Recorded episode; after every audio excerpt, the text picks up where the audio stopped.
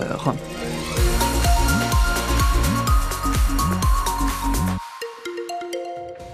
Un ciel changeant pour aujourd'hui, on va avoir droit à un petit peu de tout en fait, des passages nuageux mais aussi des éclaircies et puis des averses qui vont se manifester ça et là, surtout à partir de la mi-journée, du vent aussi, un vent de sud-est généralement assez fort, il faiblira ensuite avec des rafales atteignant les cinquante-cinq kilomètres heure localement.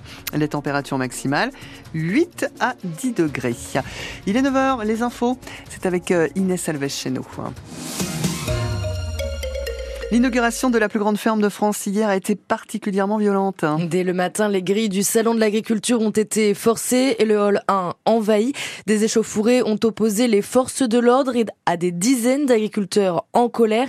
Résultat, six personnes ont été interpellées et huit policiers ont été blessés selon la préfecture de police.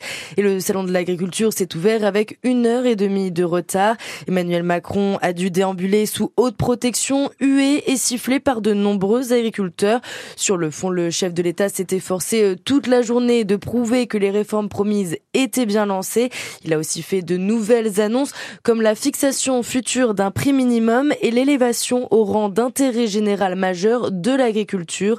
Il a aussi donné rendez-vous dans trois semaines à l'Élysée au syndicat agricole pour faire le point. Folle journée pour les handballeurs de la G H Cherbourg hier. Les Mauves ont battu Caen vingt-sept à vingt-quatre dans l'après-midi dans une salle Jean Jaurès pleine à craquer.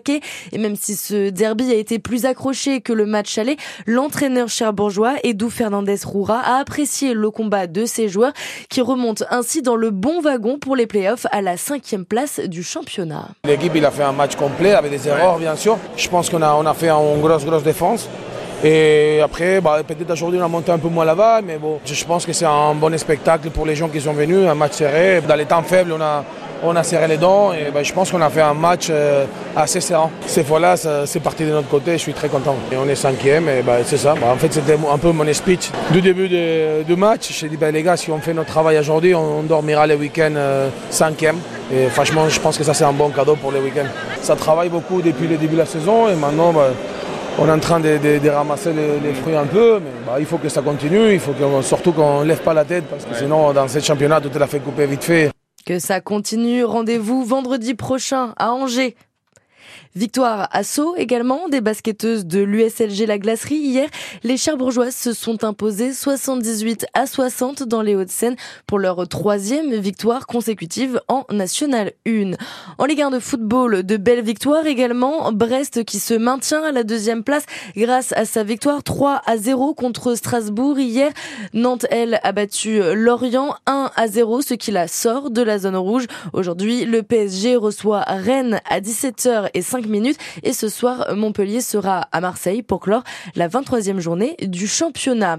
Et puis en rugby, le quinze de France affronte l'Italie pour son troisième match du tournoi des six nations. Cet après-midi, ce sera à Lille, une rencontre que vous pourrez suivre sur France Bleu Cotentin dès quinze heures cinquante-cinq. Et en ce début de vacances d'hiver dans la Manche, c'est peut-être l'occasion d'aller visiter le Mont-Saint-Michel. Et sur France Bleu Cotentin, on se pose la question, qui sont les visiteurs du Mont-Saint-Michel? Alors bien sûr, il y a, y a nous, les Normands, et puis il y en a d'autres. Et pour répondre à cette interrogation, savoir un peu plus leur profil, l'établissement public va désormais utiliser un nouvel outil technologique. Ça s'appelle le Flux vision. C'est mis en place par Orange, l'opérateur de téléphone. Et l'idée, c'est de récupérer les données des portables détectés sur la merveille pour en savoir plus sur les visiteurs. Explication précise de Marc Maouch, directeur territorial d'Orange en Normandie. Flux vision, c'est une solution qui... Euh...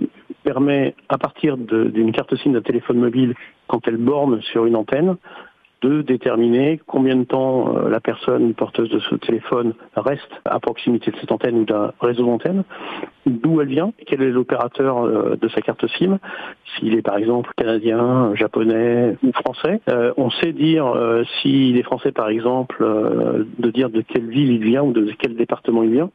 Donc ça permet de rentrer dans le détail du profil du visiteur, du résident, du, de la personne de passage. Dans les premiers tests, on a pris euh, l'antenne mobile d'Orange qui est placée sur le Mont-Saint-Michel. On a pu mesurer simplement les personnes qui visitaient le Mont. C'est un, un outil qui permet en fait de gérer, enfin, d'abord un, de prendre connaissance des flux, et après pour l'établissement public du Mont-Saint-Michel, ça va lui permettre de définir ses stratégies. Stratégie de communication, stratégie d'affluence, stratégie de, d'étalement des, des visiteurs. Et concernant les craintes sur le respect des données personnelles, Orange l'assure, tout est anonymisé et sécurisé. Bon, sinon ça peut être aussi une idée de sortie en famille, quand il fait plutôt beau, se promener au parc naturel régional des Marais du Cotentin et du Bessin, où une grande enquête pour déceler un éventuel décalage dans la date de migration des oiseaux à cause du changement climatique est en cours. Alors pour ça, pas besoin d'être un expert en oiseaux, il suffit de lever l'œil et de tendre l'oreille pour vous aider à reconnaître les quatre espèces d'hirondelles. Des dessins sont à retrouver sur le site internet du parc.